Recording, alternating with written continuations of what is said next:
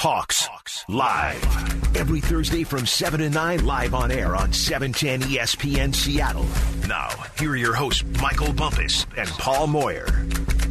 I'm Michael Bumpus. He is Paul Moyer. This is Hawks Live every Thursday right here on 710 ESPN at 7 o'clock, and we're at CenturyLink. And I'm in a good mood today, Paul. You Oh, know yeah. why? Why? Because the Hawks are 3 0, man. The Hawks are 3 It might not look pretty, but they're 3 0. We we can't complain too well. We can complain. We're probably going to complain in a minute, right? But they're three zero. Oh. They're getting it done. It ain't pretty on one side of the ball, but you'll take it, right? Yeah, I don't know if we'll complain. We're, we're here to try to fix it. And you look, you got your Laker jersey on. You got Kobe. you know, you and I, we're we're Laker fans. You're a little bit younger, so you're, you're okay with all these free agents coming in. I'm a little more old school, you know. But three and zero. And I also noticed that they changed the the the billboard or the bump, whatever they call, it. Well, it's now Bump and Paul. So now you're really feeling good. Um, we're three and zero. Our offense is is dynamic. It's fun. We can do anything with the football. Defensively, it's kind of fun to watch. You know, you just never know what you're going to get. Uh, the first half actually hasn't been bad this year for them. I, I was going looking for some statistics and where, where's the breakdown, and it's my goodness, it's it's the fourth quarter. Yeah. you know, we're, we're giving up almost 225, 230 yards every game in the fourth quarter. The second half, we're averaging over 300 yards a game in the second half. The first half, we're there. I mean, that's what makes it the the offense get the leads for them. They just there's just too many mistakes. There's too many big plays, uh, and we've got you know our foot on their throat, and we get a way to to really to finish the game, and and they just got to fix it. Now you've been watching film. You notice you said 230 yards in the fourth quarter is what we're giving up on average. Is there anything that's happened schematically, or is it is it the circumstances to where the the Hawks start playing a little softer defense? What do you think it is that allows those numbers to go up in the fourth? I. It's a good question. It, as you know, when you watch film, it's never as good or as bad as you think it is. Yep. You have a, you think you have a great game, and I won't go into that too much. I'm watching the game, and we blitzed when they threw forty percent of the time. We we I, I charted it 23 times. We sent five guys or more. Uh, three times we did a zone blitz where we brought uh, Jamal Adams and dropped some uh, defensive ends out. And, you know, and, and I think Bobby and, and Jamal were blitzing. But I don't call that necessarily blitz because it's just a four man rush. But it gives them something different. But if you just take those 23 off the 57 attempts, you're around 40 percent. Uh, that's a lot. And there's times we're on coverage and they make a good throw. And there's other times I'm like, okay, you know, we made them throw some balls away. To me, the big ones is, you know, we, we got beat over the top twice, you know, Yeah. by Trey. Uh, we also had Shaq get beat when we had them pinned down there, right when we took a double digit lead again. And then three plays later, they're right back in the game. Um, we had a, a busted defense where they had KJ Wright on Wilson, a kid out of Boise State who's very fast. I'm like, I don't know. At that point, as soon as I, whatever it is going on, you audible out of your blitz. Yeah. And you say, we're going to a three deep zone. We used to call it yellow, yellow, yellow, blue, blue, blue. Go to, I don't care what you do, but at that point, it's off. We got a bad mismatch, and we saw that mismatch. You know, Trey got beat over the top. We just got to take those kind of plays away. They ran another one, a deep, deep crossing route.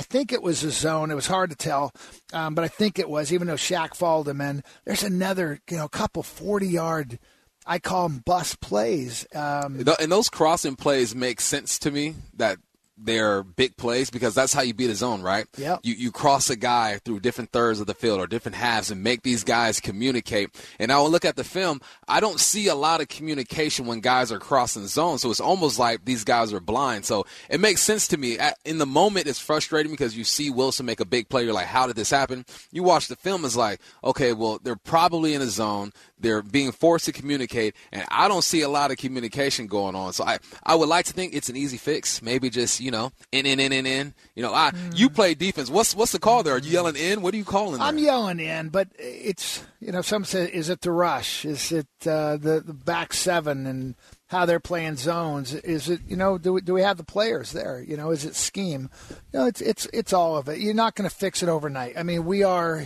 we are on a historic run right now if we don't fix it. They will have the most yards in the history of the NFL at the end of the year, the pace they're going on, by about 800 yards. So we're going to see a reversion to the mean. It's yeah. going to come back. We played three phenomenal offenses, three Pro Bowl quarterbacks. Yep. Um, we got some tough ones coming up. It should get better in the pass defense, but here's what I will say: I, they just got to start getting a little more vanilla and be really good at what what are we hanging our hat on? Mm-hmm. I don't know what that is right now. Yep. Well, now I got some good news and some bad news for you. Good news: Hawks are three and zero. Oh. Yeah. More uh, good news. Yeah. Alton Robinson had a day. Yep. Ryan Neal came off the bench, had a day. Didn't think he was going to play on Sunday. Jordan Simmons came off the bench and had a play.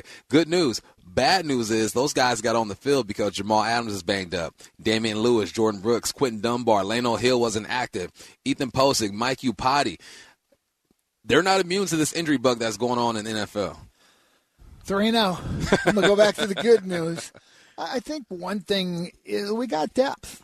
You know, even bringing guys off the practice squad. Squad. You, know, you mentioned Robinson there, who had a great camp, and then maybe you know tailed off a little bit and got his opportunity last week. Uh, two weeks ago, I mean, he had some good rushes, uh, and not just hustle ones. I mean, actually made a move, pushed a guy, and uh, came inside for the, for the sack. Our best rushes, by the way, bump three man rushes at the end of the game. Mm-hmm. I mean, we got we did get ten quarterback hits, so it's not like it was him standing back there all day long. He wasn't. Um, again, I think you take away the bus. I thought we played pretty well the first half. We actually played pretty well in the third quarter. And then three plays at the end of the third quarter. The fourth quarter is just man, I, I, have no answers. We just have to play better. So now let's talk about some positive. Russell Wilson is playing at a high level, five touchdowns last week to five different receivers. DK has a mishap early in the mm. game, bounces back. Tyler Lockett continues just to be just the most steady personality and performer on this football team other than Russell Wilson, and we still haven't seen the tight ends really break out yet. No. Greg Olsen had a touchdown the very first game. Hollister had a touchdown, but we haven't seen a really dominant or just impressive performance by this tight end room yet, and it's one of the deepest rooms on this team. Yeah, I think the running backs, the tight ends, if um, if you really work hard to take away our secondary, they're going to be in there, particularly man to man. If you say, hey, we're going to you know really favor those guys with the safeties. Uh, yeah, then I think we had a chance to exploit the linebackers, um, and and that's all good. Uh, Russell Wilson five touchdowns, you know, on a historic pace as well. Didn't have his best game. I, I know. that's I'm crazy. Laughing. That's crazy. And what I, I we, we talked about this after the game. He actually had a phenomenal game. Mm-hmm. What he did was he missed on some throws we normally know he's going to make. We mm-hmm. had a third down and three into the flat he, yeah. he, he hopped it to, yep. to, I think it was Tyler Lockett. Um, he had another one. I, I can't remember throws that we're going. Oh, he that's he's not going to miss that throw. Well, guess what? He's actually human. He's human. um, he had a phenomenal game. You know, seventy over seventy percent completion, right at it. Five touchdowns. Uh, look, you take that all day. Yep. But it could have been better, and it could have been six interceptions. And I bet you DK Metcalf never does that again. No. Did you guys have a chance to talk with DK or what? What did Pete have to say? No, didn't. That? Pete said that um, he obviously knew that he had messed up. That's something that they preach. Finishing the paint is what Pete says. That's what they mean. Hey, you you're going through the end zone. You finish through the line. That's football one on one, right? Finish through the line, not to the line, not before the line, through the line. And maybe he was feeling himself a, a little bit and got caught up in a moment. But I don't think that's going to happen again.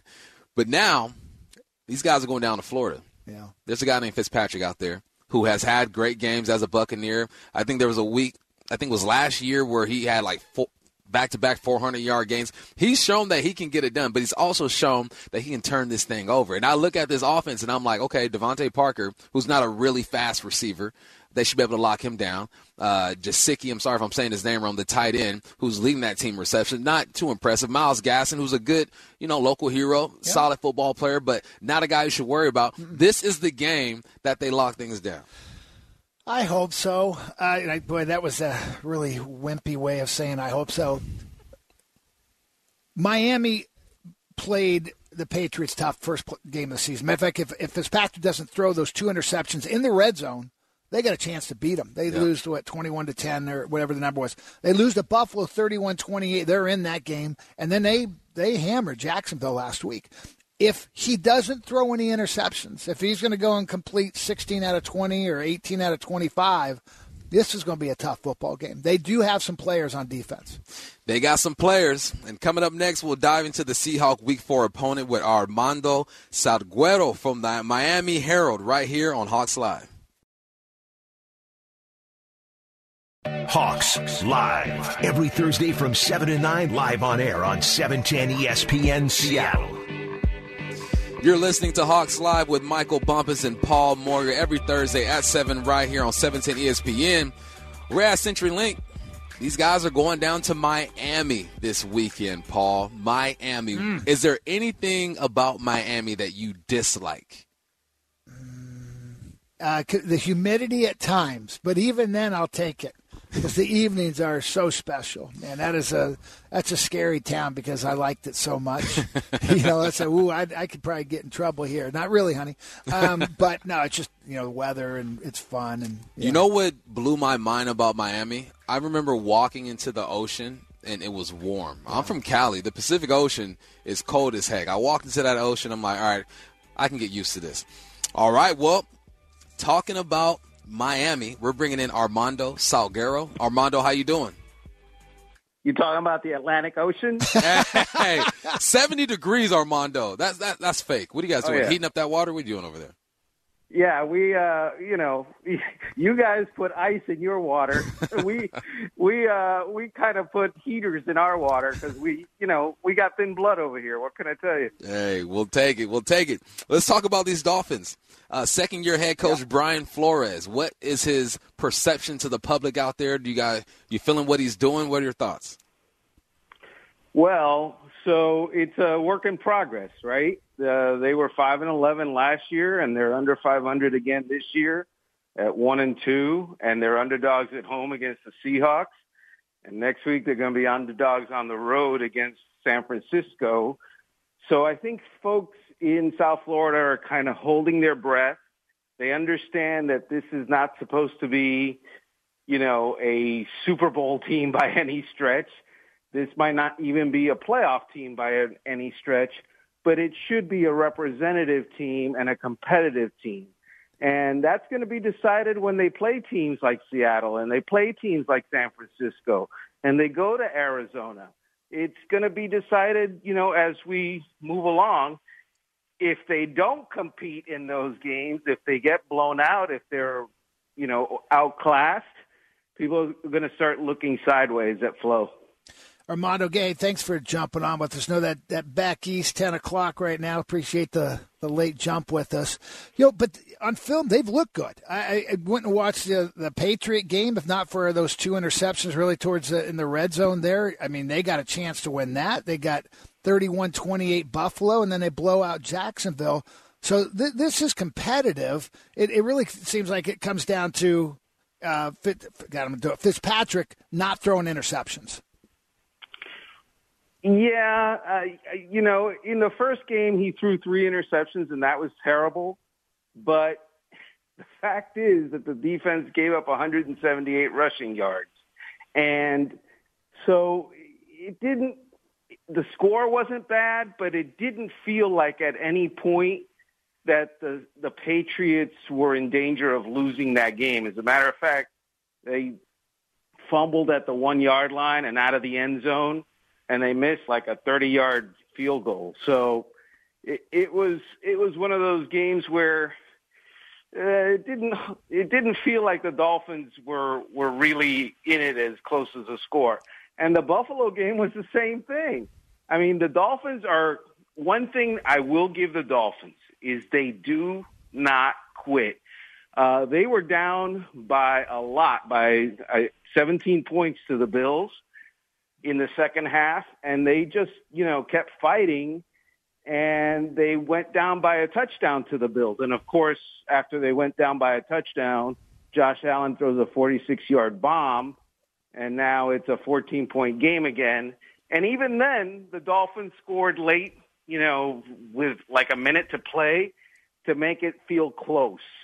So they don't they don't quit, they don't give up, but they're not there yet. It seems like. All right, Armando. I went to Washington State University. Um, it's on the eastern side of the state. You guys have a guy who went to my rival, University of Washington, and Myles Gaskin. Though I am a Coug and I, I'm with I'm with the other guys, I think our fans will love to know what are your thoughts of this guy.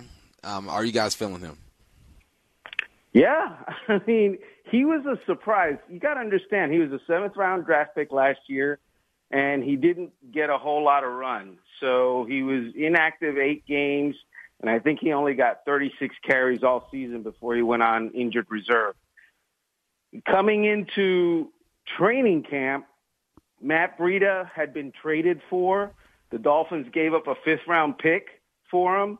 Uh, they paid Jordan Howard, a former first round pick, they paid him $4 million a year as a free agent and everybody's expecting those two guys to be, you know, the lead backs.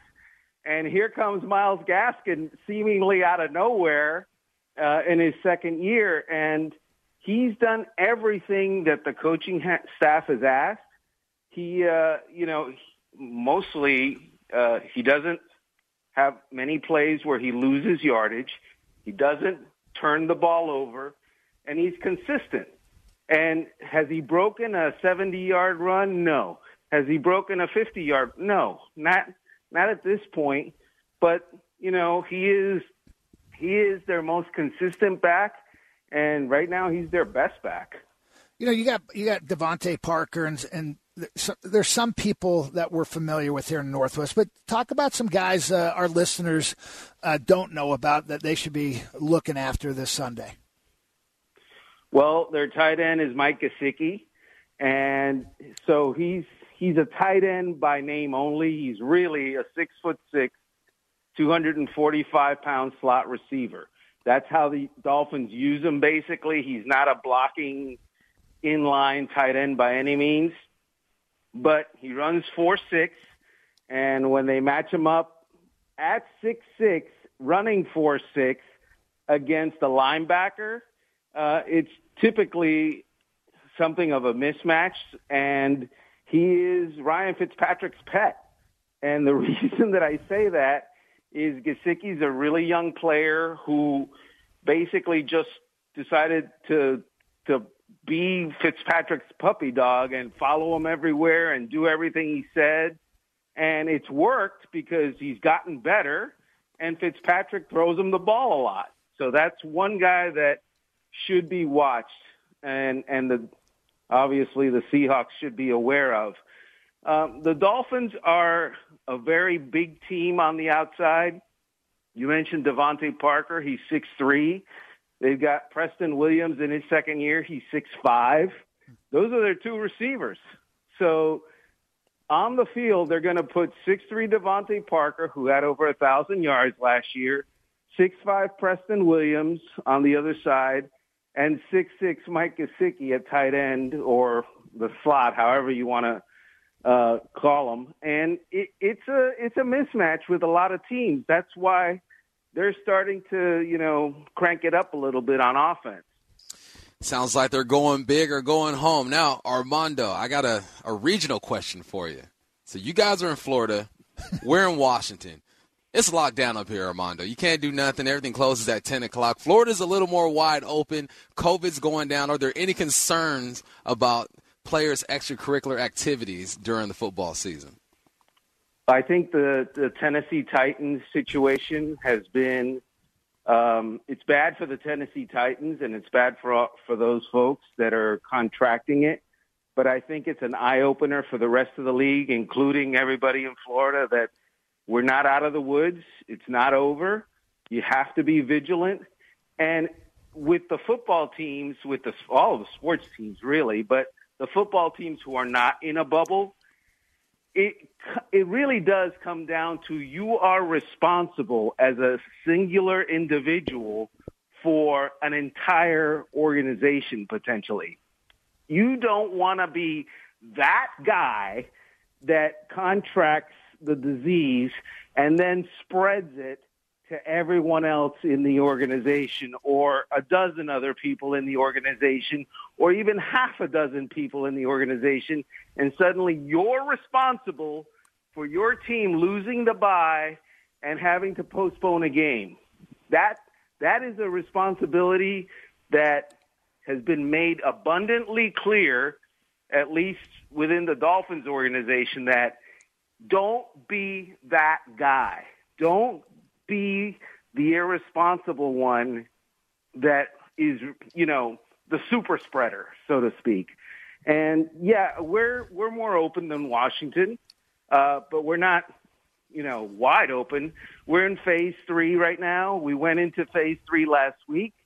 Uh, there are restaurants open. There are, um, you know, there are bars open too, and they're not open at full capacity but they're open at half capacity and they have to close up by 11 o'clock.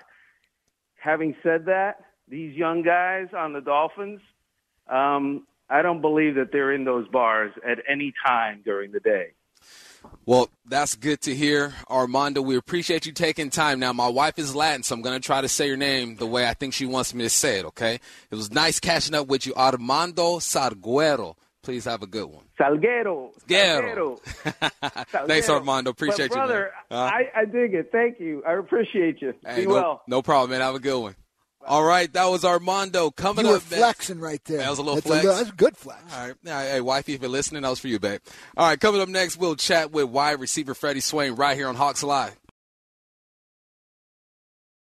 Hawks Live. Every Thursday from 7 to 9, live on air on 710 ESPN Seattle. Hawks Live. I'm Michael Bumpus. He is Paul Moyer every Thursday right here at 7 o'clock on 710 ESPN, and we are at CenturyLink. And today we get to talk to rookie Freddie Swain. Freddie, how you doing? I'm good. How you doing? Hey man, I'm all right. I'm all right, man. Oh, I got two wide receivers you already tonight. Know. You know how it goes down. I'm, Paul. I'm a safety, so I'm gonna sit back and listen for a while.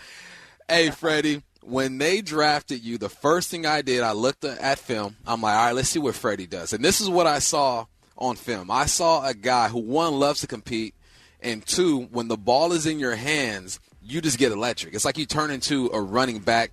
What do you feel is the best part of your game? Uh, probably my physical nature. Um, I take blocking very seriously. Um, I actually take more. I probably take more pride in than actually catching the ball. You know what I'm saying? Because it's a lot of times where receivers don't have the ball. You know, I try to make my presence known with or without the ball. Well, as I watch DK, I mean, he he takes it pretty serious too. I mean, the first play of the game last week, and obviously what he did to Gilmore. Did, did you, uh, you know, obviously, you guys, it's important. But how much do you guys talk about the importance of blocking in the running game? Um, we got that as one of our goals to try to get so many as a unit, and um, we compete at, with that as far as everything else. So, um, so like if I see DK out there trying to get one, uh, a major block, I'm gonna try to get two, and I think that just it, it lightens up the room. And like if you watch the game, T. Luck actually was doing it too. so, um, yeah, I think it just it, it makes our our pass game uh, aggressive as well as our run game. Hey, Freddie, when I, I you know I had a cup of coffee in the NFL and I scored one touchdown, and when they called the play in the huddle, I knew I was going to get my time to shine. I ran a shallow cross, similar to what you did. When you're in the huddle and you heard that play and you line up and you saw the coverage, were you like, "Oh yeah, this is me. I'm about to get this." So all week we were we were throwing at the T. So when we when we go to line up, I seen them pointing like they had already found T, so they were pointing at him. I said, "Uh oh, I might I might have a shot here." I just I, I went out, boom, and I ran up under, and and obviously they dropped me. So man, uh, it was it was pretty exciting. Was it slow motion for you? I mean, did you once you caught the rock? I mean, you probably had one guy who might have met you at the goal line. What were your, what were your thoughts when you had the ball in your hands? Beat him there. you know, just listening to John Schneider, Pete Carroll, not to give you too much love as a rookie, but you know they they say some pretty high praises on you. Um, I mean, that's got to make you feel pretty good. It does. It does. let, let, me ask you this: so you're you're, you're the man at Florida. Uh, what's the difference? You know, just describe it in Florida, where there's a play called but it's really designed for you versus where you are here now with Russell in that yeah maybe there's a play designed for somebody but you know, d- defense dictates. But is every receiver live in the passing game compared to maybe where you're at you uh, when you're at Florida? Of course. Um, I think like that's why I, like I love this offense. Um, it we don't have a, a, a certain spot where the ball is going to go. You know all all the routes are live and coach he tells us all like like my play, for instance, when I scored, I didn't get that ball all week, you know, and um, it just goes to show you that all all the plays are live. You know what I'm saying? So just run your route full speed, and you know what I'm saying. You never just you you never know what happens. So just just be ready for it. Does Does Russell ever say? I, I remember a time with Michael Jordan and uh, you know some of his uh, documentaries where he, he would grab a guy and say, "Hey, if they do this, just beware. I'm I'm coming to you." Does Does Russell ever talk to you guys? Say, "Hey, I I, I know in practice here, but Freddie, be be alive on this and just be ready." Hey, always. Uh, Russell look at you. He, you know, he's a, a smart football player, hell of a football player. So he'll look and give you eyes, and then he'll tell you, "Hey, hey, be ready on this." Or you know, after that play, he'll say, "Hey, you see that in the game? Just you know, be ready for it." So, um, yeah, we always get that. Hey, Freddie, coming into camp, um, you had to compete with DK, Tyler Lockett, Demo, Dorsett is there, John Ursua is there. I mean, what was your mentality going into camp, and did you? It was there ever a point where you felt like, okay, I might make this football team?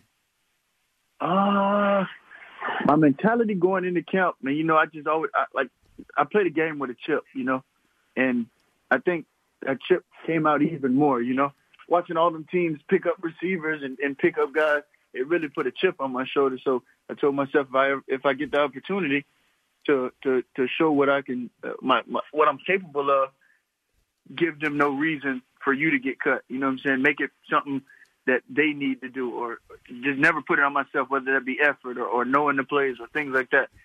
don't give them a reason on my end. So, and I think that's how I approached the game, and and I came out victorious.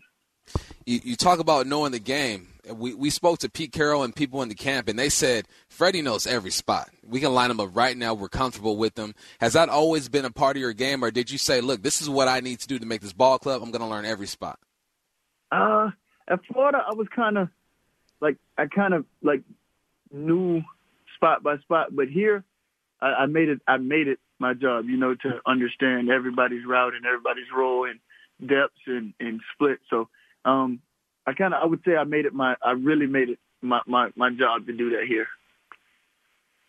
And it's it's a job. It's a it's a long day for you guys. So take me inside the locker room. A more specific. Take me inside the meeting room. Just the wide receivers. Give me some personalities here. Who's who's the life of the party with the with those wide receivers? Uh, I would say, I would say, me, me. Well, we all joke, you know, like we all love to have fun. But I would say, uh, DK, myself, Demo, and T Lock. I think we get the the party started, and then the guys just tag along. Like, and Nate and Sanjay, man, we have like our meetings, uh, it'd be it, would be it'd be cool. You know, we we laugh all the time, we joke. You know what I'm saying? But when it's time to get serious, we get serious. But as far as is is the room, you couldn't ask for a better room to be in. you know, there, has been some some meeting rooms where you know rookies were treated like rookies. You know, go get my you know water. Back then it was donuts. I don't think they feed you donuts anymore. And then it, it transitioned a little bit where you know, once they're here, we're trying to win. We, we don't treat them as rookies. We we treat them as professionals. Right. What's that like for you? Um, it's good. You know, I had to I had a, a rookie duty. I had to I had to buy uh, food, but other than that, man, they they do a good job of of not making it rookie versus vet. You know, it's it's we're a team, we're a family, and we just go from there. It ain't right, by the way. They should make you go get the food, but they should never make the rookies buy the food. That I've, I've always struggled with that. So you tell you tell Tyler Lockett he needs to be buying, but you'll go get it. Right. Hey Freddie, I'm I'm from Cali. I'm from Southern California. I remember moving up to Washington and seeing my first winter and it was raining and stuff and I'm like, "What did I do?" Now, you went to school in Florida. Has it been an adjustment, you know, playing your, your time in Florida and coming up to Washington and dealing with. Actually, you've had it pretty good so far. You're just about to really see what Washington is all about. Um, are you prepared for somebody this? Somebody just told me. it's not that bad. I'm nervous as to what everybody's talking about. But the other day it was pretty. It was pretty. It was kind of cold outside. I ain't gonna lie to you. It was kind of cold. And they said, "Boy, you ain't seen nothing yet." I, I couldn't do nothing but put my head down. Just, hey. just, just remember what the sun looks like. That's the real trick because it, it disappears for a while. Hey, well, Freddie, we appreciate you taking time out of your day. My advice would be get a rain jacket. It's going to rain, so get your rain jacket. But, hey, love what you're doing. I'm a receiver, so you know I'm rooting for you. Man, have a great week and go down to Miami. Do your thing, man. Appreciate it. All right, that was Freddie Swain. Up next, we got everything covered Seahawks NFL as we talk to John Clayton right here on Hawks Live. Hawks Live. Every Thursday from 7 to 9, live on air on 710 ESPN Seattle. Hey, you know what that means. We're getting funky, Paul. It's getting funky in here. So you know we got to talk. Every Thursday at 745 with John Clayton. JC, what's hey. up? Gotta love it. It's JB. it's James Brown. How you doing today, John? I'm doing good. Doing good. I, you know, honestly, I, this uh, Denver Jet game, which is terrible, is actually a little bit better than I thought, thanks to Brett Rypien. He's he's actually doing a great job tonight. Guy, is that is that a that's Boise State, right? Boise, Boise State, yeah. Boise. Now, my daughter went to Boise. I know. I know the difference. At least it's competitive, John. We we were actually talking. I from my high school to college to the NFL every game I've ever played for at the end of the year meant something. I'd never been on a losing team as a player, and I'm watching the Jets going, God, how bad would that be? And then Bump said, Oh, I know. I, I went to Washington State. I it was tough. Oh, whoa, whoa, whoa, whoa, oh, whoa, whoa, I, whoa. I threw you down. I didn't say all that. Well, you kind of. But I didn't go to a bowl game. Yes, okay. I didn't say that. No, anyway, John, we're not we're not going to waste your time with all this nonsense. John, is this a game you expect or the Hawks need to win convincingly, or should we kind of just settle down and say, okay, they are who they are. It's going to be close, just like every other mm-hmm. year, and this defense isn't really going to shut anybody out. No, I mean this is a game where I think the defense has to really step up and you know not allow uh, the, the, yards and things that happened in the first three weeks of the season against three good quarterbacks because they're taking on what I think you consider one of the best backup quarterbacks in the league. He just happens to be starting in Ryan Fitzpatrick, and so it's a matter where you you say, okay, you can't give up 30 points. You can't give up 27 points. You probably have to keep it in the teens. I mean, you can't let him move the football and uh, too well because again, I mean, they got a bad offensive line. You know, four or five new starters, and the only returning starter is the worst blocker on their offensive line, Jesse Davis. And do they really have enough at wide receiver? I'd say no. And you know, Myles Gaskin's doing a nice job behind a bad offensive line running the football. So this is one where if they give an, up anything more than 17 points, it's not a good day. You know, I, th- I think the one concern is, you know, they got some height, you know, with the big, tall receivers, big, tall tight ends, and they're averaging, you know, a couple of them, you know, almost 15 yards per catch. It's it's the injuries the Seahawks have, mm-hmm. you know, and, and does that close the gap going into this game on you know, the Seahawks normally you would think would win by double digits. Yeah, it closes the gap. There's no question about it because you know when you come out with the six to eight injuries they suffered on Sunday, and you know figuring that they're not going to have Jordyn Brooks, they probably won't have Jamal Adams. We don't know about Chris Carson. They have a chance to have him, but he's not going to be in his normal role because they're going to have to limit the number of carries for him. But it's a matter that, and again, I, I just used the San Francisco example because when you look at Miami, you know they're kind of in the same vein as the Jets, the Giants, and some of the bad teams in football. You know, Cincinnati Cincinnati, Jacksonville, and so it's okay. So it's like this is a winnable game. Now weather conditions could make be tough because it's going to be what 86 degrees with uh, 20 mile an hour winds and all that stuff. Uh, you know, you this is a trap game, but really, I mean, if you're a good Seattle team, which they are, you know, they should be able to pretty much dominate this game, hold down Ryan Fitzpatrick, hold down the offense, and of course, you know, again, you're going against one of the worst defenses in football, so you should be able to have come out of this with a pretty good outcome. All right, John, let's go around the league, around the NFL.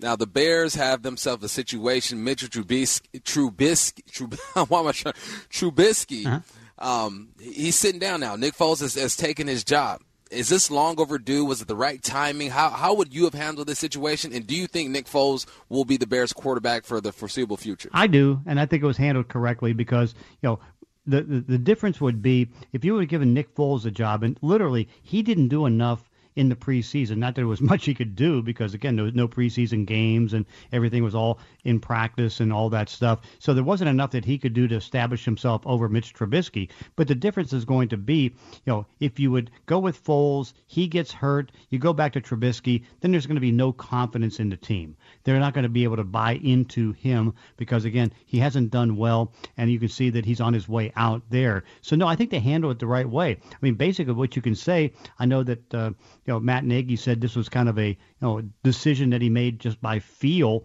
as the game was going on, but it was the right feel. You have a quick hook. I mean, if you have a in baseball, if you have a bad starter and he's going in there his fastball's down to 91. He's giving up hits, and it's like, okay, so now you start to worry about losing the game. Then you say, okay, fine, let's let's make the move. So I think the quick hook was the right way to do it. Now with Foles, who I think is certainly better than Trubisky, it's just a matter of keeping him healthy because that's the one thing that he's not been able to establish since coming into the NFL, being healthy all through 16 games. Hey, John, I haven't heard uh, what happened from uh, from last week. Chris Carson, by the way, looks like he good chance he's going to play. Yeah. Um, but did Trysten Hill ever get fined? He was yeah, the guy get... who alligated it. But when do they announce those? Well, they they what they, they don't announce them; they leak them. And so what happens is you put in a, a, request if you're you know an NFL beat person, and then by Friday afternoon or Saturday they'll get the word back to you what the fines were going to be. So he probably got the notification, and you know, having been in the league, it's like if you get a fine, you're going to get a letter or an email. Now it's going to be there by Wednesday or Thursday. So they'll let uh, you know they'll leak out tomorrow. You know who all the fines are. You know they they do it with the horse collar tackles. They do it with all that, and so I'm sure that his fine is going to come out tomorrow. The fact that nothing happened on Tuesday, because if we're going to sus- uh, give him an, uh, a suspension, they'd have to announce it on Tuesday so you can get the roster uh, space to be able to come in and get somebody in there to be able to replace him. So he's not getting suspended, but I'm sure he's going to get a fine.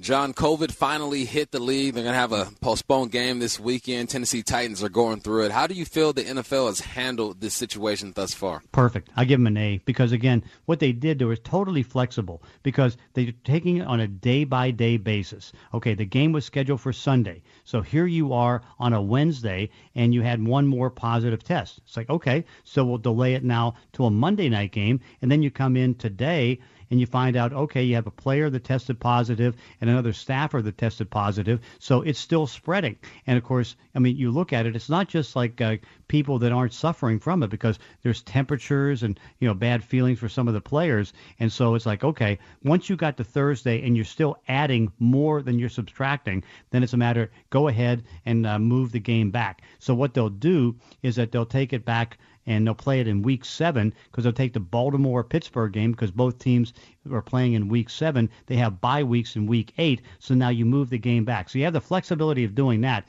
But again, I think they handled it really well. What I'm wondering right now is how well is the Titans handling things because you know here they are. They've got 11 or 12 people in the front office and players that have tested positive, but it's not like they're the only ones. Their first round pick has tested positive twice and uh, is still he hasn't played it down. And so because he's on COVID. Then they had a practice squad guy that's in the same boat. And so it's like, hey, they've got more than anybody else in the league. Is there something they're doing wrong? You have to kind of think there is something that's not working. And I think coming out of this, because you know, I kept on saying it for the last two days. You know, if you're in a situation like Tennessee, what you need to do is that you need to go bubble. And bubble is not like you can see in the NBA or any other sport like that. The bubble is okay, people. Here's what we're going to do. Players, you're staying in the hotel. You're not getting out of the hotel. You can't go home. You have to sacrifice because here we are. You know, this was a th- two, three, and zero oh teams that were going to meet, and they put themselves in a position, whatever happened, that if they you know, played the game, they were not going to have a practice. And so I think at this stage, they need to go bubble and have everybody in a hotel that's totally secure for an indefinite period of time. Yeah, it's tricky, John. I mean, the NBA easy to reschedule games, baseball easy to reschedule games, uh, football it's hard. Are you concerned, you know, if this spills over to a couple more teams? No, what, I'm not. You're not.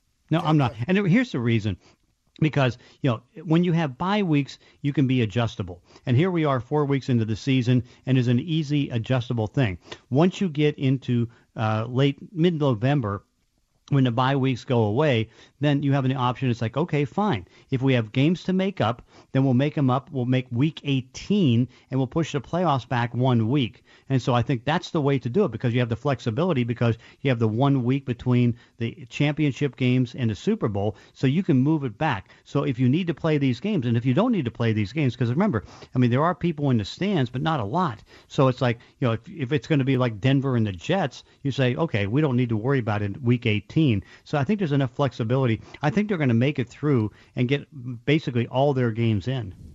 John, let's go down south to the ATL. Dan Quinn is having a rough year. I mean, that offense is performing at a high level, but the defense is giving up a lot of points. The mishaps with the Cowboys. How much longer does he have? I think he's going to have the whole season because the fact that he took the team to the Super Bowl, even though it was a bad loss in the Super Bowl, I think that Arthur Blank's pretty loyal. But you know the way this thing's going, I can't imagine that Dan Quinn's going to be head coaching the team next year. I worry that uh, Thomas Dimitroff is not going to be the general manager next year. But things aren't working out. And again, here you have a defensive coach that the defense is the problem. And again, he's being, I think, very stubborn in the sense that okay, Dan, are you calling the plays? No. So who's calling the plays? Jeff Ulbrich is calling the plays on early downs. Raheem uh, Morris is calling the team on the passing downs. It's not working. You're blowing games, and so it's like you don't think. Because I still remember being on the sidelines week uh, week eight last year, and uh, you know the Falcons were one in seven. The, I was standing five feet behind Arthur Blank. He's looking up an, an empty uh, bowl of arena people that there weren't there nobody there cheering for the team, and it's like I thought something could happen there, but he stood by him. Dan came out and won six out of the last eight, but I think he'll stand by him this year. But I'd be surprised if he's a head coach next year. Yeah, they should be two and one right now. It's a shame. But all right, so John, I'm ask you a question you haven't been asked all week. I've been waiting what, for this. John. What have you not been asked all week that you want to talk about? what have I not been asked all week? It's well, the the big one that I've been a- not asked about, but I keep on stressing. It's like you talk about Seattle's defense giving up all the yards and points. That's everybody in the NFC. That's everybody in the league. But I guess the one that I haven't been asked about yet is that uh, you know what do you think of the offensive line? And the, I think the offensive line has done a better job than anybody anticipated. On Sunday, you know, even though he had to run around to do it, you know, Russell Wilson had 3.1, uh, 3.41 seconds according to uh, Next Gen Stats to throw the football. You know, their running has been good. I mean, you know, this is a better offensive line than last year. Hope people recognize it. And by the way, they were laughing at me for asking that question, and you came with it, John. You gave us some. We weren't good stuff. laughing. You were like I wasn't expecting You were it. expecting more like a bombshell question. Yes, I was. But I wanted him to talk about something he wanted to talk about. I, not be I like what you did there. Thank I you. appreciate that. Thank you. That's nice of you. Yeah. Hey, well, John, as always, we appreciate you taking time out of your day and keep it funky, baby. I'll see you next All right. Thursday. Make my funks a p funks because the one that gets funked up. Here we go. That was John Clayton. I'm Michael Bumby. He's Paul Moyer. ESPN 710 Hawks Live every Thursday. Coming up next, we'll talk about the Hawks and what we saw and what we need to see for them to get it done this weekend right here on Hawks Live. Hawks, live every Thursday from 7 to 9 live on air on E 710 ESPN Seattle. Now, here are your hosts Michael Bumpus and Paul Moyer. Hawks Live. I'm Michael Bumpus. He's Paul Moyer. He's smiling at me because he's my guy. Hey, and let's can we get some love to NASA Chobe, our producer? Nass is the best. You know, they're, they're the guys who really make this thing go. Nas, man, we appreciate you, man. I appreciate you. I'm just trying to take care of you guys, man. You're the talent. You guys, you guys on the air making it, making things get done. You know what I'm saying? So I'm just trying to make you guys look good. That's all I want to do. hey, You know the hard one, but the giving compliments to NASA's, he doesn't want the. He's gonna shoot him right back. He's like, He's not gonna take it. He and he knows how much we love him. He is he is the best. But All right, so let's talk about these Hawks. Yeah. What we saw and what we need to see. What I saw was an offense that can go on a run. That looks streaky at times. Seems like they stalled out every now and then, but I see an offense that can play any style of football. I'm still waiting for the dominant run game performance that my guy Ray Roberts is dying to see will we ever see that though? I'm looking at this offense and how they're they're doing their thing. I'm like, is that necessary? Do they need to go that route? they don't need to do anything. I we are an offense that says uh, you want to stop that? We'll go here. And Yeah. look, we are we're a passing team now. Uh, that's bottom line. But if you want to take that away, I don't know how you're going to take it away. We're protect. We heard John Clayton earlier. You know, he 3.1 seconds per throw. That's biggest in the league. I mean, so we're protecting, protecting well. Um, we've got weapons all over the place. We, you know, we had Freddie Swain on earlier, a rookie who's, Freddie. you know, he's going to be a player. I love Freddie. He's going to be like a player. We got tight ends who haven't even been used yet. I mean, DK Metcalf is superstar status. Tyler Lockett, superstar status. He's not underrated. I mean, he may not be nationally heard, but anybody in the NFL knows he's he's not underrated. He's he's a stud. So if you want to completely take it away, if you're going to run cover two on us all day, uh, or potentially even uh, a three man front and drop eight guys, then we're going to run the football. And you, you better be ready for that. So we're good. Offensively, we're a juggernaut. All right, uh, can I? I'm going to humble the offense a little bit. You should, because I don't want them getting cocky. All right, I'm going to humble a little bit. Needs to be better on third downs. Five for 13 on third downs. What's you've coached in this league? You've played in this league. What is acceptable for third down percentage? Well, it's changed. Um, I, I I'll take you back because we used to every year go in with goals, you know, and we would tell the players when I was a player, the coach told us. When I was a coach, told the players. In 1992, 1992, golly, that's getting a long time ago. Um, we were second in the league in third down conversions defensively, 31, 32 percent. Uh, you know, nowadays, if you were 31, 32 defensively, I mean, you are you're killing it. Yeah. It's just the game's changed. It's just it's you know forty percent now. I think for an offense is probably the standard, and now I see fifty percent sometimes. Like a fifty percent. I'll take that. That is nuts, and it doesn't matter if it's third. Matter of fact, I would rather defensively come up third and two, because I think you're going to throw. You're going to throw it quick. Mm-hmm. It's third and six or seven, man. I got all kinds. I got the screen to worry about. I got a deep out. I got a hook. I got if you want to run Oh, a you're double. you're move. worried about a quick on third and two offensively. I'm no, thinking. I'm no, thinking, no, no. I, well, it would be a quick type of throw, right? You Yeah. maybe do a quick out. I'm thinking run third and two. Well, but I can. What I'm saying is third and two. I, I'm going to isolate you. I'm going to come up where I'm going to play hard jam man. I'm going to put probably eight guys up there. I'm, I'm thinking about the You run. can take care of more stuff in 3rd I'm going to force you to do something you don't want to do. Yeah, okay. And I'm going to force you to go over the top. okay. And so you don't like that. Third and six and seven, it's weird because it opens up so many more things. wide open. You got again, you got screens, you got outs, you got slants still, you've got double move. I've got to cover everything there. Mm-hmm. Even though if I got a pass rush, I should be able to take away your primary, force you back to the your third option, which nowadays, by the time they hit their back foot, Russell Wilson goes, You thought that was my third option. I don't know what you're doing. That's my first option. That's an easy out. Yeah. So it's just different. Um, I, I've changed my philosophy on third down, and you've heard me say this a few times.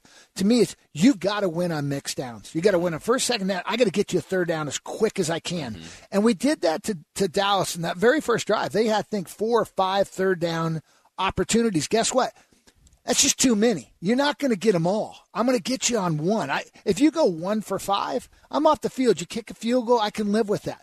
Uh, so I'd rather have 15 third down opportunities. Go ahead and go seven for 15. I, I can live with that.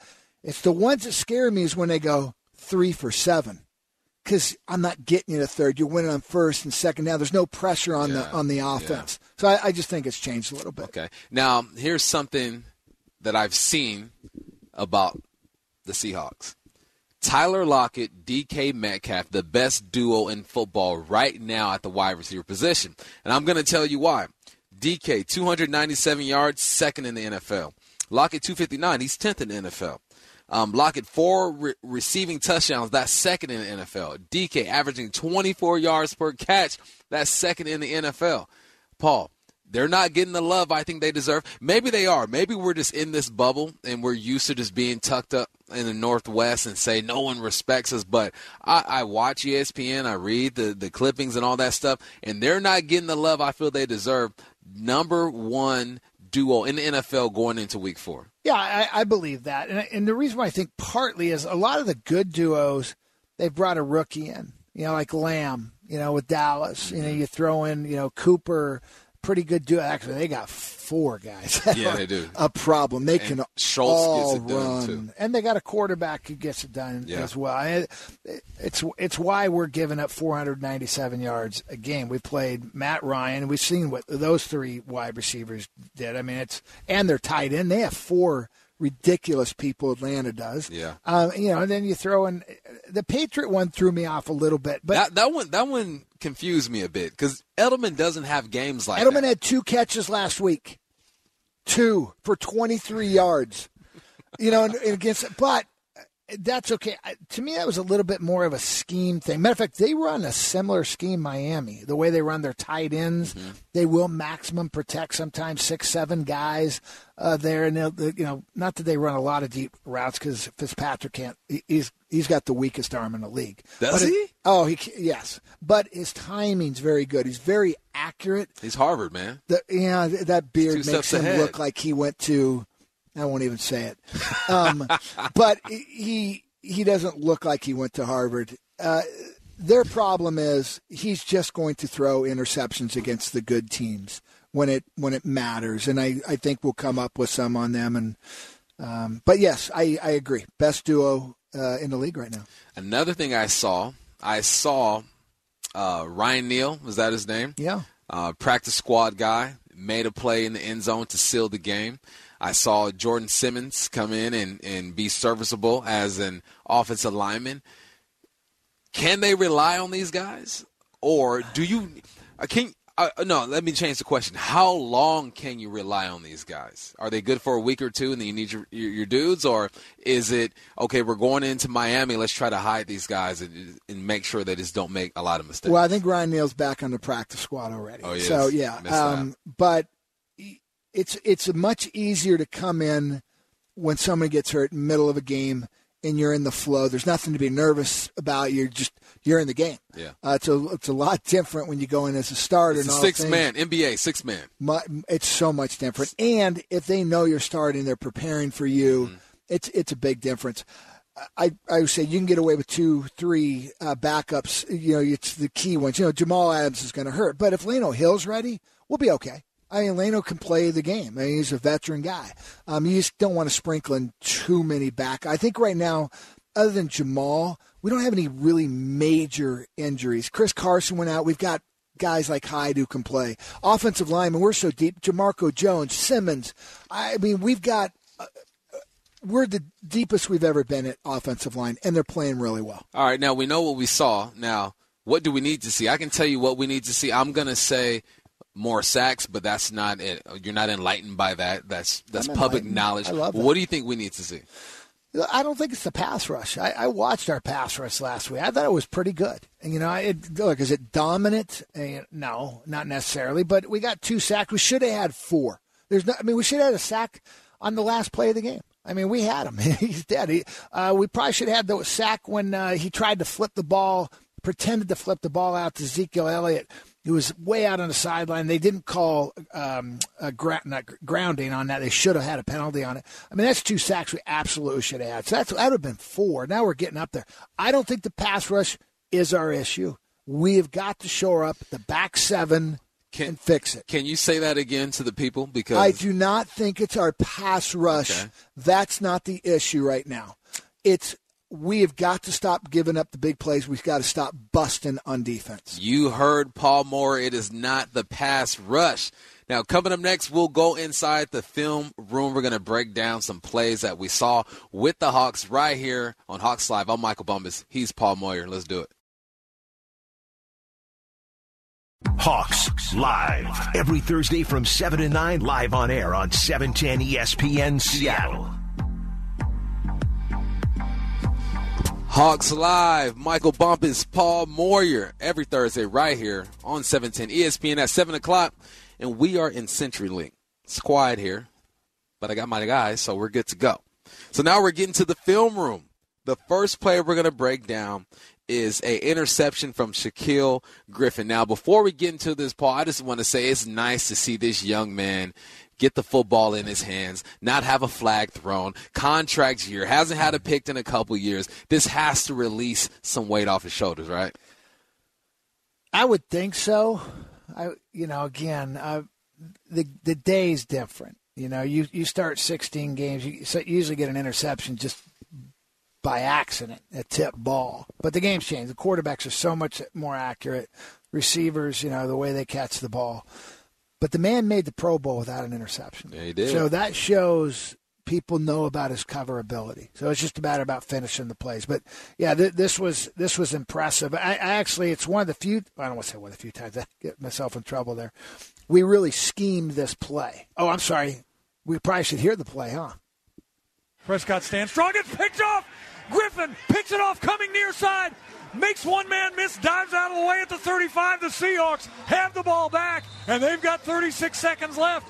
A beautiful play Shaq Griffin has been on Amari Cooper all day long and has been stride for stride, and that time he just undercuts that route, picks it off, and the Seahawks are in business.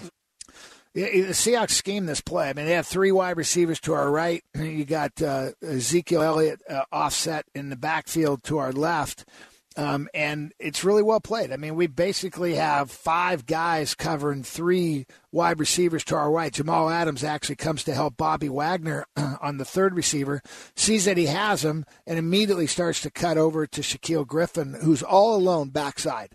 And Shaq gets a little bit on his heels on this. This is not, you know, the normal, you know, step kick that they talk about. Gets a little bit off on on his heels but man, he runs this route like he's the wide receiver. And it's a pretty well thrown ball. I mean, he undercuts this throw. And that's what you got to do. When you see a, a route that you've practiced and you know it's there, you got to take it and you got to trust it. Because if he does, if this guy runs a double move, if he runs just a fake in and go, it's a touchdown. Yeah, you got to trust your instincts. Yeah, uh, Paul, I look at this play and this makes me feel like Griffin knew what was coming. He saw the formation. He saw the down and distance. You know, there's a um, a joke going on, I guess, in our little circle that Jamal Adams is like, look, if it don't happen 100% of the time, I don't want to. I don't want to know the stats. This is the play to where it's like, okay, 68% of the time in this formation, this down and distance, this is what they run, and I see a guy who's comfortable. Now, if Griffin doesn't make the play on this ball, Jamal Adams might get thrown out the game because he is going to light this receiver up. Well, I'm going to give a little praise to the D line on this too. They run a stunt, uh, and the two tackles they kind of run into each other, but they come. And I'm not. I couldn't tell if that was Reed coming around or not, but whoever came around uh, to our right side, their left, came in just in time where you know, Dak had to throw it probably a little quicker than he wanted to, and if yeah. you know, if he let it a little more inside, maybe it's a knockdown. Um, but uh, it was you know really good play by Griffin right before the half. Huge, huge play because it's one of two turnovers back to back to give us 14 points. Got points off of turnovers. That's yep. what you need. All right, next play we're going to break down is Russell Wilson finds DK Metcalf for the go-ahead touchdown. Russell looks, sets, has time, going to throw to the end zone. Watch it's DK. he makes the catch. Touchdown, Seahawks. I couldn't see him for a second, and suddenly he flashes in the end zone, and it's DK Metcalf, and he in fact makes up for the play earlier. And it's only fitting, isn't it, that he's the guy who comes up with the big reception, the touchdown with 147 left to play. Bump, you think we're going to play this when we have Rabes on Sunday? Oh, most definitely. You know what they say? The eyes are the first to go. he's, he's, getting older. He's getting hey, up there, man. Ray, Rabes is a triple OG. If he doesn't want us to play it, he'll make the call, and we are not playing it. but what, Paul, what I like about this is if I'm a receiver, right? These the slot receiver Tyler Lockett, outside receiver DK Metcalf, they cross each other's path. And my offense back in Monroe, we call this the tire concept, okay? They cross each other's path. Now, if I'm a savvy receiver, if I'm a senior at Monroe High School and we're, we're playing this game, I know that if I see zone, I'm going to force these two defenders to switch. I'm making them communicate. Therefore, there's room for error. Now, I think they do a great job communicating the defenders and, and they switch it off. But now I look at the safety.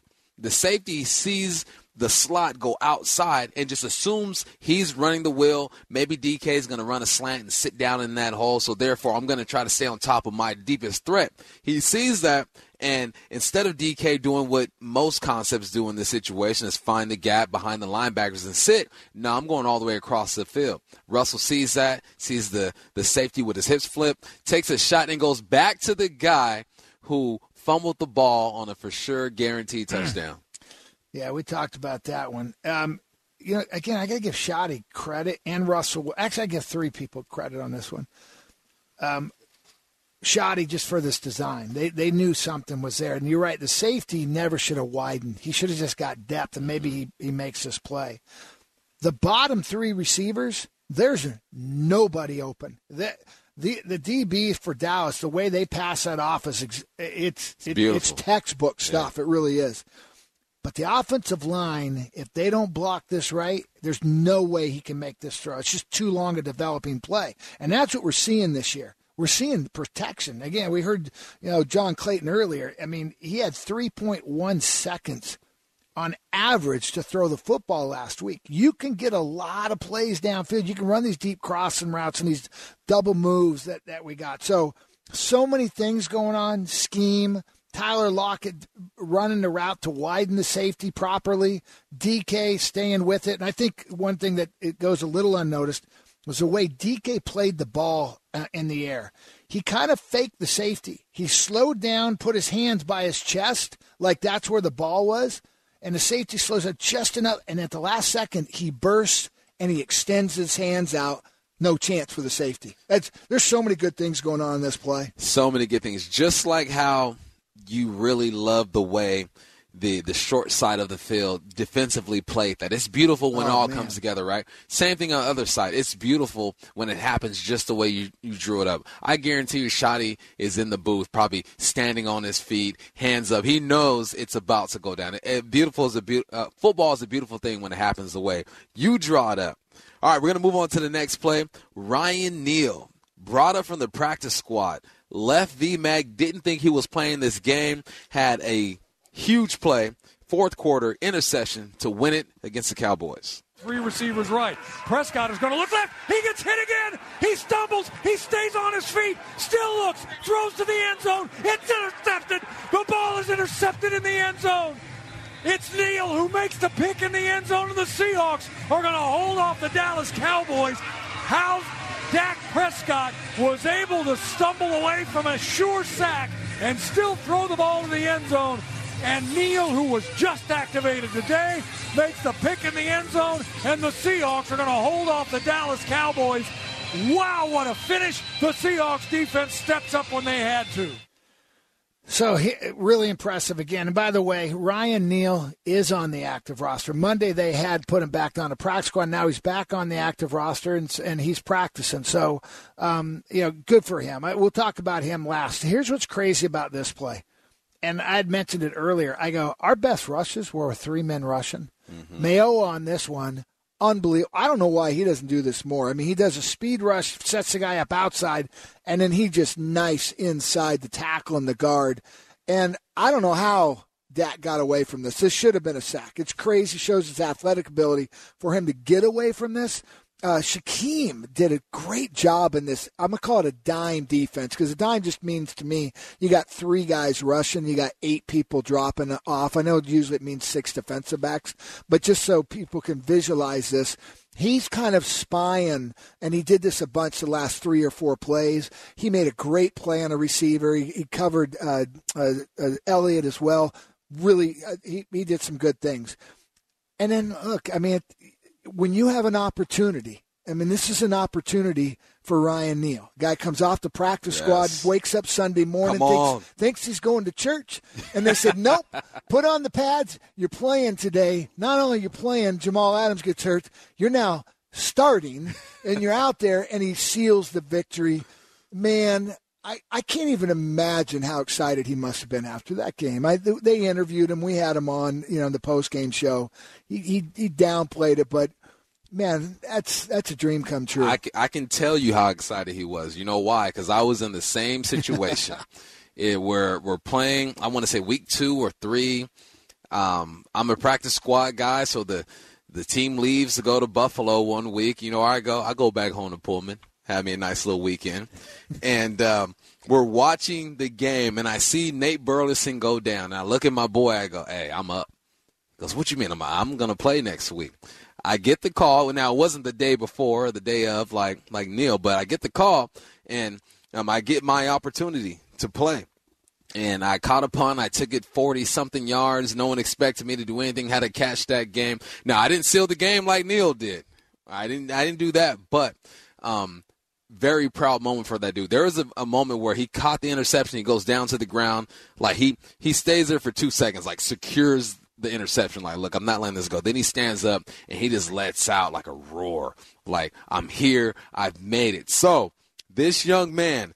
Big ups to Ryan Neal I know how you feel, and I'm not a rapper. See what I did there? That was good. I, you know, it, I was just watching this play again. I didn't even really notice it. Um, I'm glad he Neal made that because they had the backside uh, slot work. He ran to the post, but because he had so much time, everybody kind of slowed up a little bit, thinking it was a sack.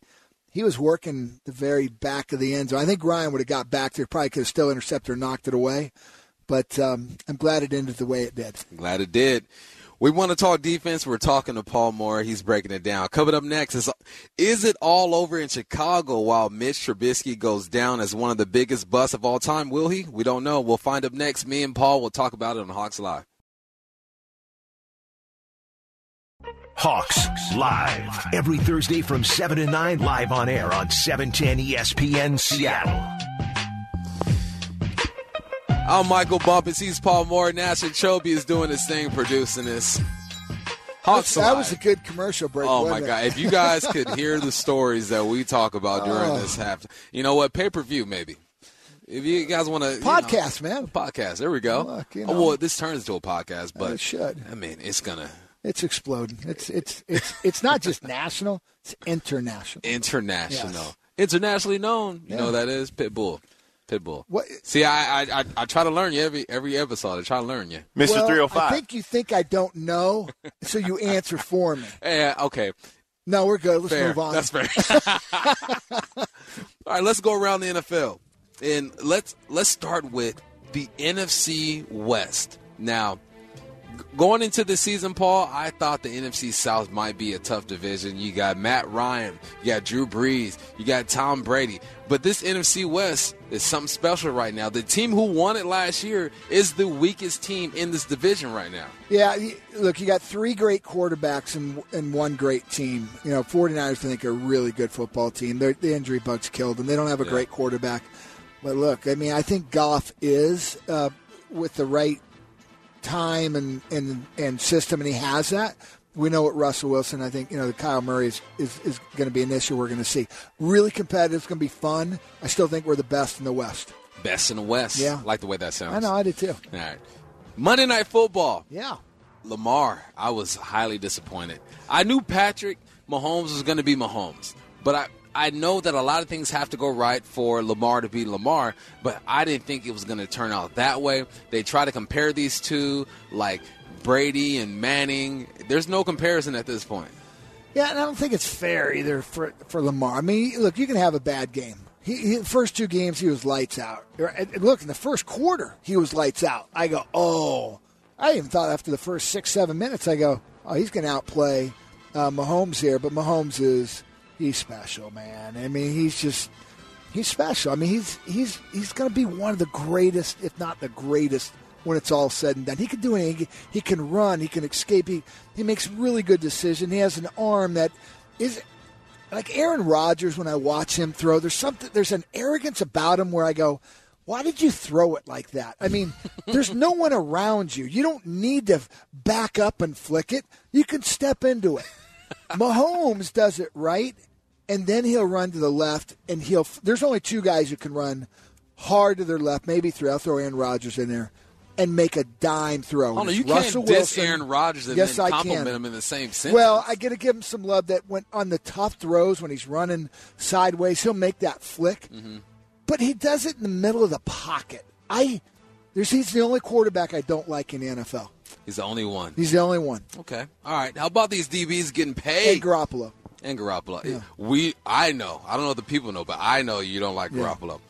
More DBs getting paid. Ravens made Marlon Humphrey the highest paid corner in the league with a five year, $98 million contract, averaging 19 per year.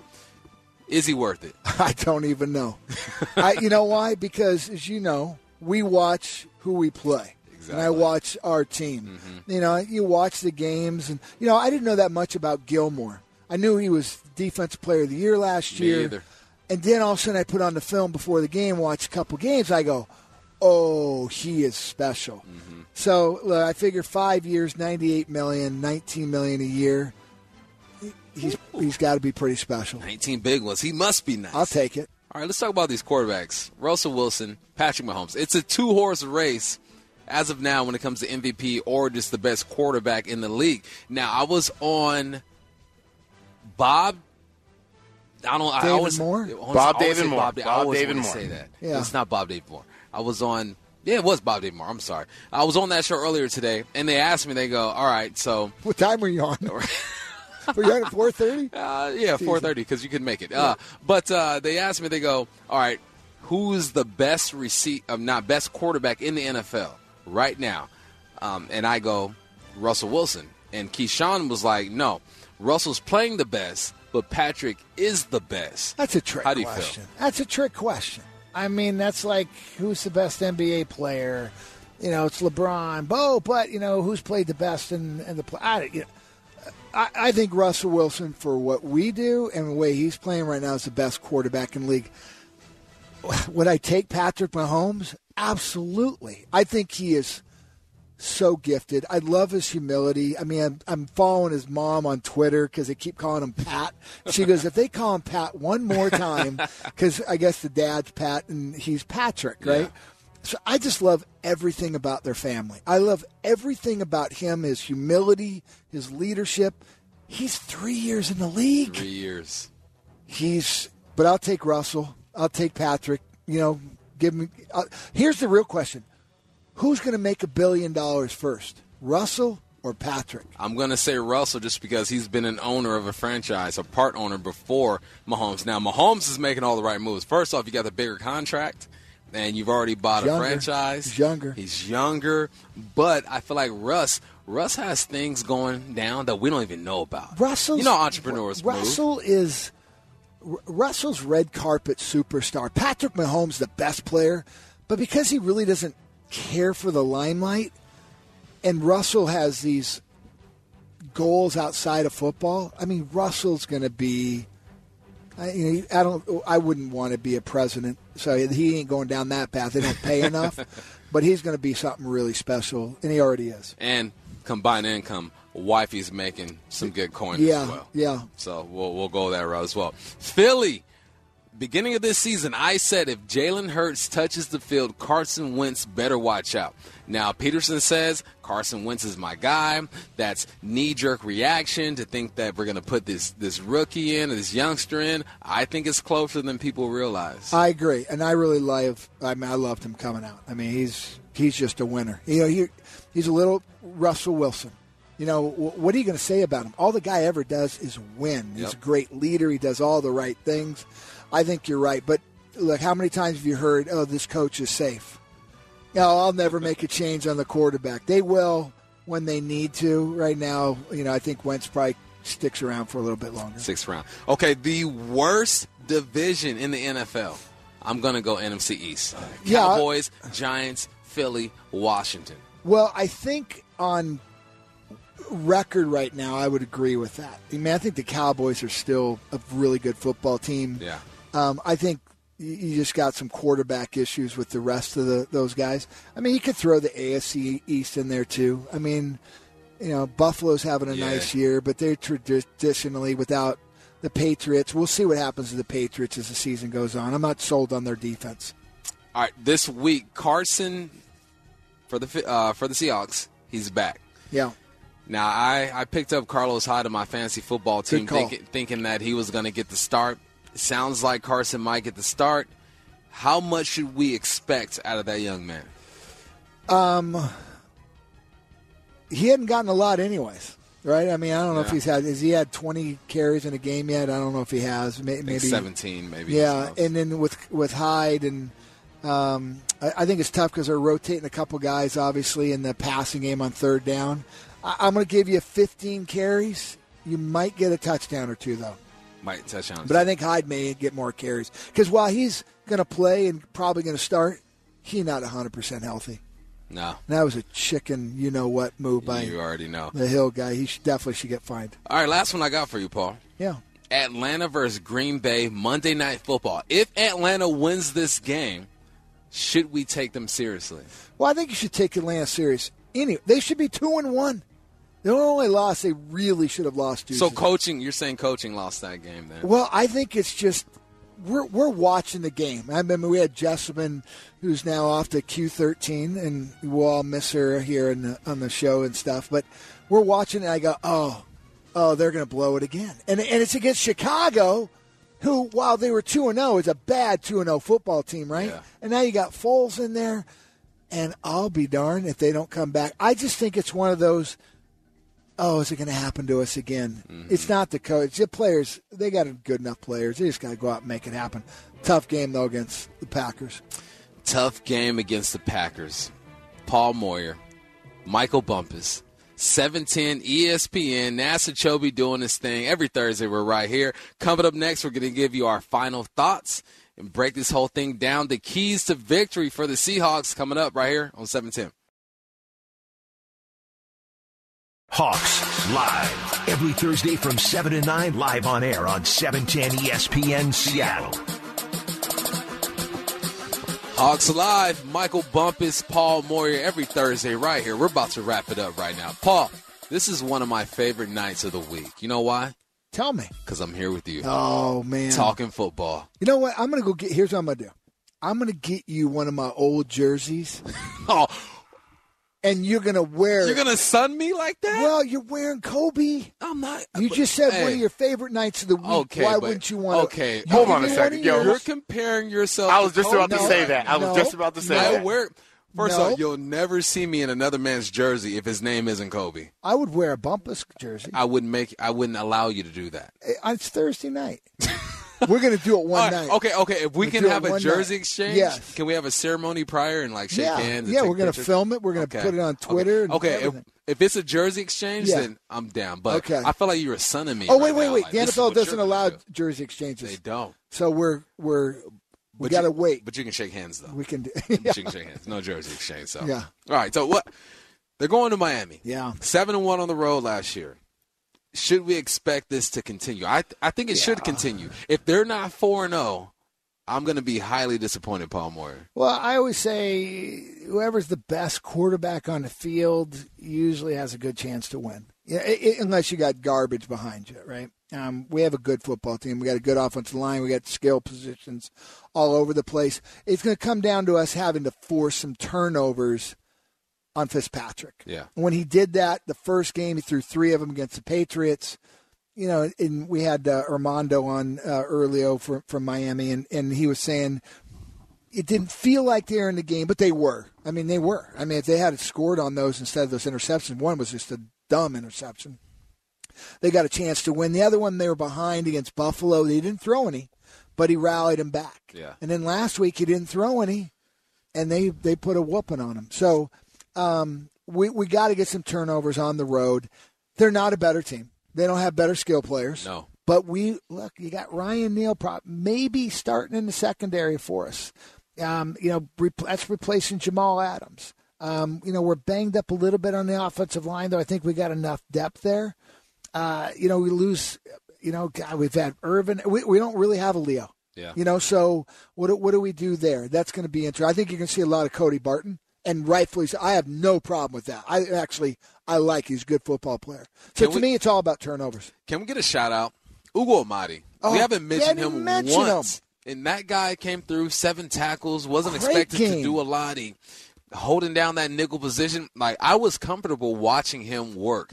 And there there were times last year where I'm like, ah, let's get out of nickel. I'm not sure if I want to do that. I watched 28 do his thing, and, and I'm okay with it. Made a huge play on a, I think it was a zone blitz on one of them. Um, it was. They were in the red zone on the south side of the stadium. And uh, he made a big play on a third down, came back, and I think it was their tight end. He knocked it away from. Eh, he did some really good things in the running game and the passing game. There's some times where he, I thought he was thinking a little bit because we're doing a lot. We're blitzing 40% of the time in yeah. passing situations. Yeah. They're running some different type of coverages. That, uh, matter of fact, the one that Griffin uh, we talked about earlier, intercepting, you know, I'm not sure exactly what we were doing, but we really funneled over to the three wide receiver side and had everybody there. So there's there's some stuff going on, but for the most part, uh, look, I am very pleased with him there.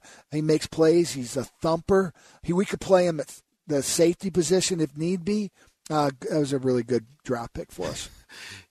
Who I want to see, I've been waiting to see all year. Last year it was John Ursua. This year is DeeJay Dallas. I want to see this young man hit the field. I thought this week might have been the week because Chris Carson banged up injuries. It looks like he might play on Sunday. That means Penny has to, I mean, excuse me, not Penny. Carlos Hyde has to chill for a little bit. He might get his carries, but DeeJay Dallas, that's the guy I want to see. Is there anybody that maybe has played already, hasn't played already that you're looking forward to seeing? Well, the guy that I'm, I'm kind of surprised hasn't got more touches and more playing time is Will Dissly. Yeah. I'm surprised. I, look, Olsen's done a nice job. He doesn't have the speed, I think, of Will Dissly. I think he's healthy, um, using him probably more in the running game. He, that'd probably be the only one. Look, give me Freddie Swain. Uh, give me some more Freddie Swain. I I think you know he's a guy that has a chance to. If you sleep on him, he can burn you. Um, but other than that, no. I mean, we're, I think we're playing the guys we need to play, and you know we're we're not going to see Brooks for a few weeks. I was kind of excited to see him. Um, he he was doing some good things before he got hurt last week, but no. Let's just keep just hey, let him throw the ball. I, I, first of all, the reason why I said that is he's never cooked in his life, never. I mean, Russell Wilson, Ciara might cook, but they've got somebody there. They've got all these natural path people and cooking for him. He doesn't cook. So let's just let him throw the ball. You know let's what? Keep he, throwing it. he doesn't cook. He just serves. There's people behind him cooking. Like, look, here's your mental health, your physical health, you know, your well-being. We got all these things for you. Now you go out and serve these defenses with a dish that they're just not ready for. If you're if you're bringing in 35 million a year, push, and, and your next contract's going to be even bigger than that you have a team around you and you make sure that I can do this till I'm in my 40s. Yeah. Because, you know, you're at some point he's going to be making 40, 50 million bucks a year. Oh my goodness. Yeah. That's why I said first one to a billion wins.